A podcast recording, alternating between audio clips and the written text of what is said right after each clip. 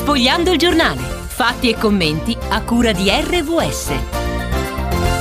Amiche e amici in ascolto, bentrovati. Quest'oggi prenderemo spunto da un comunicato stampa che ci è giunto da parte del Comitato Promotore Nazionale della Giornata Ecumenica del Dialogo Cristiano-Islamico, una giornata che si svolgerà il prossimo 27 ottobre, ma è un comitato questo che ha sentito il bisogno di esprimersi in rapporto alle vicende note, purtroppo tristi vicende che sono avvenute nelle settimane scorse e in particolare in rapporto all'uccisione di un sacerdote cattolico, padre Jacques Hamel.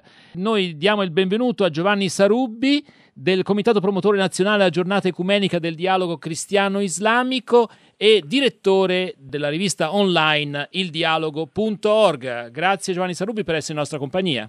Grazie a voi. Io leggo nel comunicato stampa, dal male, come può capitare a volte, è nato il bene. La barbara uccisione di padre Jacques Hamel in una chiesetta della Normandia ha prodotto un incontro fra fedeli cristiani e musulmani a livelli mai prima realizzati. Cristiani si sono recati nelle moschee francesi, musulmani sono andati nelle chiese cattoliche durante i rispettivi momenti di preghiera, il venerdì e la domenica.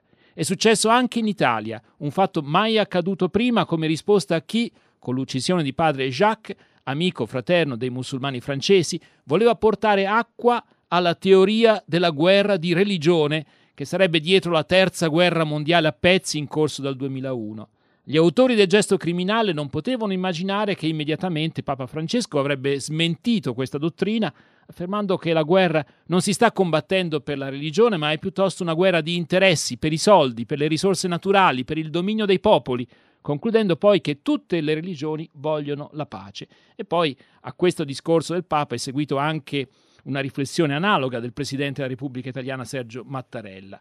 Allora, Giovanni Sarubbi, eh, qualcosa che è avvenuto anche nel nostro paese, lei segue attraverso il, la rivista Il Dialogo.org in maniera particolare quanto scrivono i giornali, si è dato abbastanza risalto a questa vicenda questa volta perché normalmente non è che poi i, i, media caratterizzano l'Islam in Italia in maniera molto positiva. Ecco, in questa occasione com'è andata?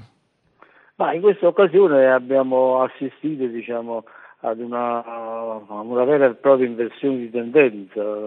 Dal nord al sud del paese ci sono stati eh, servizi che hanno raccontato con molto, molto dettaglio molti, molti episodi particolari ciò che è avvenuto eh, in particolare domenica, domenica 31 con l'incontro eh, delle comunità musulmane eh, nelle chiese durante la messa domenicale.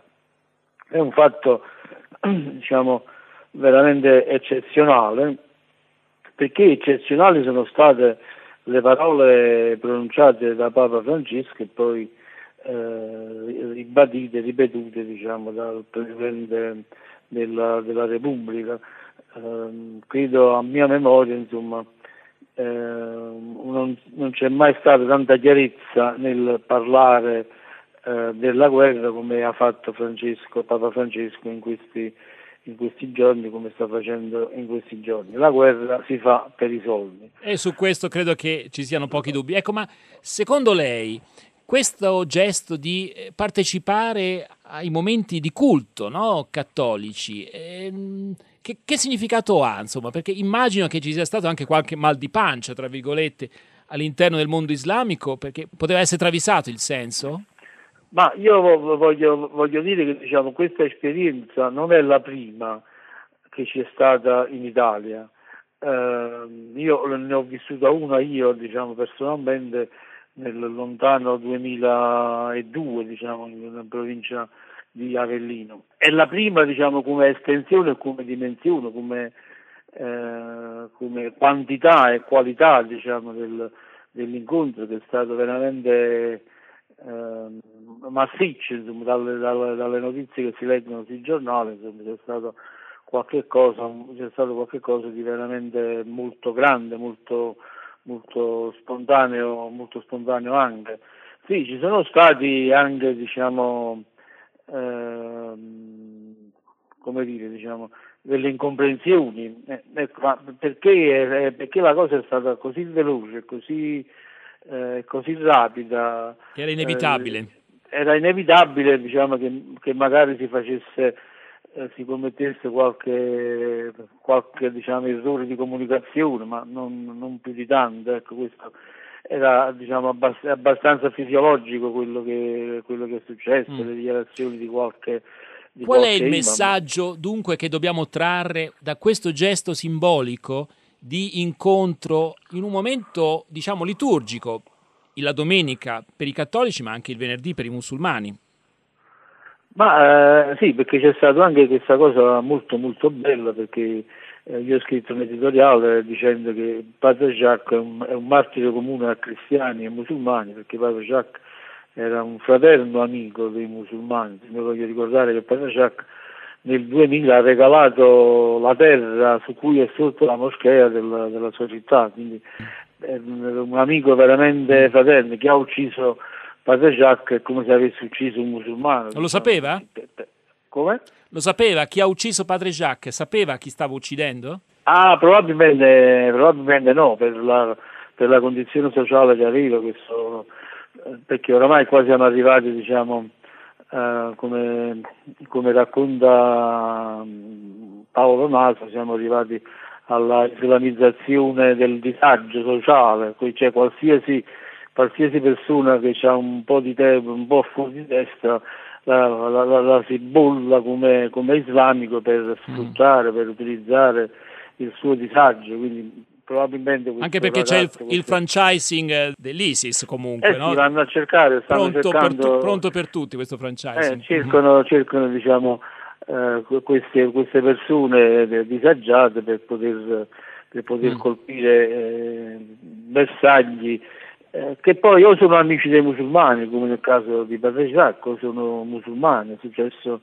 in tutti, in tutti, gli attentati che sono stati fatti in Europa c'è sempre il musulmano che è morto, uno, due. A Charlie Hebdo c'era, quando è stato Charlie Hebdo stato, sono stati musulmani uccisi. Uh, a, a, Nizza la prima vittima è stata una donna musulmana, sugli 84 morti ci stanno 30 sì, vittime sì. musulmane. Per non parlare poi di quello che succede eh, in Iraq, in Afghanistan. Ah, per là è, quello, diciamo, la, ecco, ma tornando a questo momento forte di incontro, come dobbiamo valutarlo? Insomma? Cioè... Io credo che sia, sia, proprio il sentimento, il sentimento di, di, di unità di, degli esseri umani, qualunque sia la propria religione, di fronte alla mostruosità del, dell'omicidio, alla mostruosità del, della guerra, che consiste di omicidi su larga scala il non uccidere accomuna tutte le religioni. Quando si arriva a violare un luogo sacro per una religione, quando si ammazza un, uh, un uomo di fede come Padre Jacques sull'altare nel compimento delle sue, delle sue funzioni, è, è qualcosa che scuote eh, le coscienze, non può che scuotere le coscienze e portare a comprendere che si sta arrivando, che la barbarie, la barbarie a cui si sta arrivando non c'entra proprio nulla, ma nulla con, uh, con, uh, con il sentimento religioso, qualunque sia mm-hmm. la religione che viene strumentalizzata. Allora ecco perché è importantissimo uh, quello che sta dicendo oggi Papa Francesco che denuncia in modo esplicito questa follia della guerra della guerra di religione. Ecco, Papa Francesco tra l'altro mette sotto accusa i fondamentalismi e dice attenzione che sono trasversali a tutte sì. o a gran parte delle religioni. Eh, certamente il fondamentalismo esiste anche in ambito cristiano e bisogna anche dire che se uno vuole trovare testi violenti nella Bibbia non ha che l'imbarazzo della scelta, certo, così certo, come anche, certo. suppongo, io non sono un grande conoscitore, anche nel Corano. Allora, è lì forse che si gioca, eh, non dico tutto, ma una parte importante nel modo in cui ci si approccia al testo sacro e l'ermeneutica, oppure no? Beh, l'approccio al testo sacro è sicuramente fondamentale, perché... Eh, se si, interpreta, se si interpreta il testo sacro, qualunque esso sia, a prescindere dal contesto nel quale questo testo è nato, quindi se si, se si evita quella che diciamo, gli esegeti cattolici chiamano il metodo storico-critico, insomma, quindi un, un, testo va compreso eh, per come questo testo è stato compreso nel momento in cui è stato scritto, è stato prodotto, quindi hanno, cosa hanno capito diciamo, le persone che l'hanno ascoltato per la prima volta, letto la prima volta, lo sforzo di comprensione di questi testi è, è fondamentale perché poi non dimentichiamo che le parole eh, sono ambigue, sono ambigue per definizione. Questo sforzo teologico che è complicato anche in ambito cristiano, eh? questo sforzo teologico sta avvenendo anche in ambito dell'Islam eh, oppure insomma ci sono dei problemi?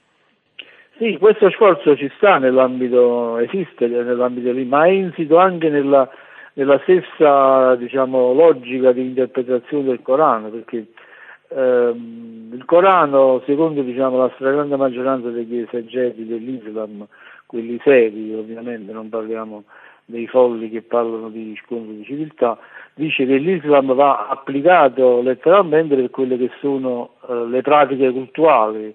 In sé dice, se, nel, se nel, nel, testo è scritto che devi fare una certa, una certa serie di prosternazioni in un certo modo a certe ore e quant'altro, quello, la pratica culturale la devi fare così come viene scritto.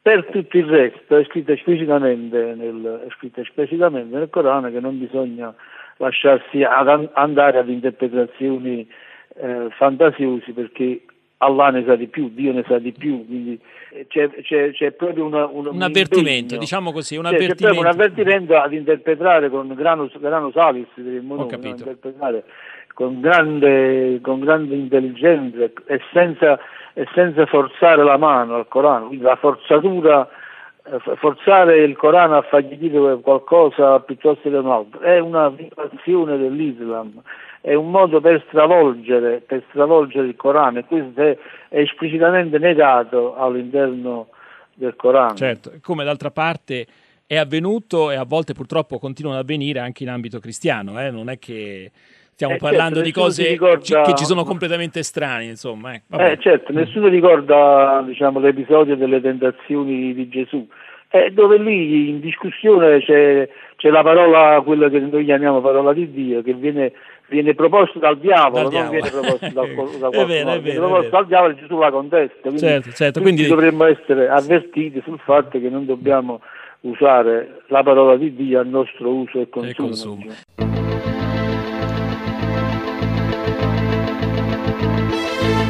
State ascoltando Sfogliando il giornale.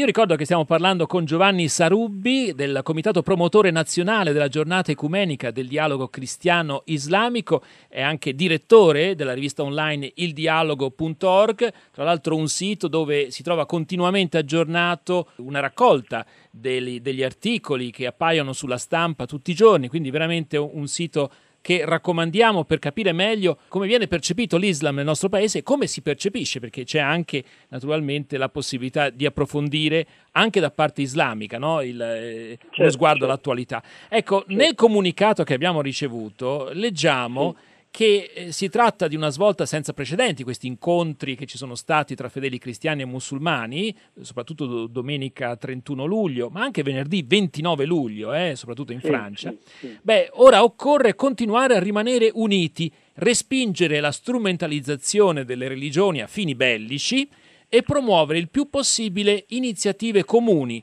per dare corpo a quanto accaduto appunto venerdì 29 e domenica 31 luglio. Ecco, non c'è sempre il rischio comunque una cosa paventata da molti islamici che sì, insomma, ci si dà tanto da fare, poi però sul piano mediatico alla fine prevale sempre l'immagine dell'islamico ostile, potenzialmente pericoloso. Beh, certo, questo purtroppo le nefandezze che hanno diffuso in Italia e in Europa i sostenitori della guerra di religione non scompariranno dalla sera alla mattina. Però adesso con le parole del Papa e con le parole del, del Presidente della Repubblica, queste persone sono oggettivamente complici del terrorismo. Ecco, io lo dico con grande chiarezza e senza, e senza timore. Chi in, chi in, questo paese eh, diffonde questa, questa folle dottrina, ci sono 3-4 giornali, diversi siti che diffondono questa, questa, dottrina sono complici del terrorismo perché sono loro che dicono falsità, dicono falsità su falsità mm. e hanno trasformato il povero musulmano, hanno trasformato il, la, la, persona che, che, che, è inerme, che non ha nessun tipo, eh, nessun tipo di rapporto con, con queste eh, organizzazioni le hanno trasformate nel nemico pubblico numero uno. Ecco, mi va. faccia capire qual è la sua preoccupazione, non solo per il fatto che è ingiusto, come dire, calunniare qualcuno, ma anche il fatto che si apre la strada eventualmente, paradossalmente, a radicalizzare persone che normalmente non lo sarebbero? E questo è un po' la eh sua certo, preoccupazione. Eh certo, ma, eh, questi qua sono complici proprio perché eh, pescando, pescando, nel turbine, dicendo, accusando diciamo, i musulmani di qual... che poi dicono le stesse cose che dicono, cioè, dicono le stesse cose che dicono i terroristi, questa è la cosa diciamo, che è estremamente preoccupante e che nessuno, eh, che nessuno tiene, tiene, in conto. Il ministro Alfano dice che chiude le moschee illegali, va bene, va benissimo chiudere, chiudere, chiudere le moschee dove, dove, si commettono reati, se, se, se stanno commettendo reati, bene ma quelli che inneggiano all'omicidio del Presidente della Camera, che sono, che sono diciamo, esponenti di partiti politici, che sono quelli che stanno facendo l'odio, che stanno diffondendo l'odio eh, verso i musulmani, perché contro queste persone non solo non si fa nulla, ma si trasforma le loro follie in opinioni che vengono mm. trasmesse sulle reti nazionali a tutte le ore. Questo è il problema. Purtroppo grave ho l'impressione che tra l'altro non sia un problema solo italiano, eh? Perché no, quando, europeo, quando ho leggo che Trump ha definito il, il, suo avversario politico come il diavolo, no? eh. è, è, un uso, diciamo, di un linguaggio religioso, magari è chiaro che non, qui la religione non c'entra, ma non c'entra. Eh, questo uso, diciamo, in cui si demonizza l'avversario è molto pericoloso perché poi ci sarà sempre qualche imbecille, insomma, che prende sul serio certe certe affermazioni. Non so se lei è d'accordo, so, questa è la sua preoccupazione. Assolutamente d'accordo, assolut- e ne fanno le spese ah, in, questo, in, in, Italia e in Europa, ne fanno le spese le donne. Se la pigliano soprattutto con, con le donne. donne. Eh, vabbè, qua si apre, una, una cosa, si apre un, cosa... un, altro, un, altro, capitolo, effettivamente. Senta, eh, andando verso la conclusione, troviamo scritto nel comunicato stampa eh, del Comitato Promotore Nazionale della Giornata Ecumenica del Dialogo Cristiano-Islamico siamo impegnati a trovare le forme e i canali di dialogo giusti per evitare incomprensioni e improvvisazioni che non aiutano a proseguire nelle relazioni cordiali tra cristiani e musulmani che stiamo costruendo da 15 anni a questa parte. Allora, sì. poi c'è l'augurio che nelle prossime settimane si moltiplichino sì, iniziative certo. anche in vista della quindicesima edizione della giornata che si terrà, come abbiamo detto, il prossimo 27 ottobre su misericordia, diritti, presupposti per un dialogo costruttivo. Ecco, però io le vorrei chiedere, il giorno in cui dovesse avvenire, Dio non voglia, un fattaccio terroristico nel nostro paese, tutto questo impegno, questo tentativo di allacciare delle, faticosamente a volte no? un, un, dialogo, una comprensione umana, insomma, innanzitutto. Ecco, non c'è il rischio che salti tutto per aria. Eh, ma questo purtroppo è nel, nella logica della guerra, purtroppo. Eh, purtroppo nella logica di questi folli, ma più che folli, io, io questi sono, eh, sono, militari, folli. queste persone, a parte quelli che sono stati, diciamo, come si dice, strumentalizzati. strumentalizzati, il povero ragazzo, il povero fuori di testa, quello che è stato indottrinato, eh, gli hanno insegnato a sparare eh, e lo hanno messo a fare questa cosa, ma chi governa queste cose sono dei criminali che scientificamente, scientificamente stanno sostenendo la guerra e, eh, mm. quindi è, è, nella logica della guerra. Sì. Nella logica della lei, guerra. lei sa che Al-Qaeda in Iraq, quando hanno cominciato ad operare da quelle parti, si è scoperto che uno dei tentativi prioritari era quello di dividere sciiti dai sunniti facendo una eh. serie di attentati per metterli gli uni contro gli altri. Ecco, il pericolo esiste. Certo. Allora bisogna eh. dire questo, il, il compito dei, dei, mezzi di informazione, il compito del, dei, dei, leader religiosi, dei, eh, dei, capi di comunità cattolici, cristiani, evangelici, evangeliche e quant'altro, hanno il dovere di dire alla gente non vi fate ingannare cosa che finora è stato detto in modo chiaro, in modo chiaro ed esplicito e forte da Papa Francesco, perché il, la nostra responsabilità è anche quando non diciamo, non diamo alla gente gli anticorpi da un punto di vista ideale, da un punto di vista di idee, non contrastiamo le idee con altre idee che siano che rappresentino la, che dicano la verità, che dicono la verità, perché se c'è il 90% delle persone, no, dico una cifra dico una percentuale eh, così per dire molto, una percentuale molto alta che crede che la guerra sia una guerra di religione e si consente a chi dice queste cose di dirlo in modo spudorato incentivando diciamo, il razzismo e l'odio nei confronti delle persone musulmane e questi hanno già vinto, hanno stravinto e faranno gli attentati per convincere, per convincere ancora di più questa cosa e per, e per mettere fuori gioco chi, come Papa Francesco o quant'altri, dicono che la verità è un'altra. Allora c'è un testo biblico che forse vale la pena ricordare che è una sorta di proverbio popolare. Eh, chi semina vento raccoglie tempesta. raccoglie tempesta. Quindi attenzione, eh, effettivamente, eh. meno, nel nostro piccolino come Radio Voce della Speranza cerchiamo di farlo anche tra l'altro con una nuova rubrica radiofonica in cui Giovanni Sarubbi è un nostro collaboratore fisso che vuole in qualche maniera presentare al, al pubblico eh, l'ABC dell'Islam proposto proprio da loro stessi, da giovani della comunità islamica e anche da esperti che fanno un po' il punto della situazione su tanti equivoci che esistono. Speriamo di poter portare avanti questo impegno anche nel prossimo futuro con regolarità e intanto Giovanni Sarubbi del Comitato Promotore Nazionale della Giornata Ecumenica del Dialogo Cristiano Islamico, grazie davvero e a risentirci presto. Grazie, grazie a voi per questa preziosa intervista, grazie. Abbiamo trasmesso Sfogliando il giornale, fatti e commenti a cura di RVS.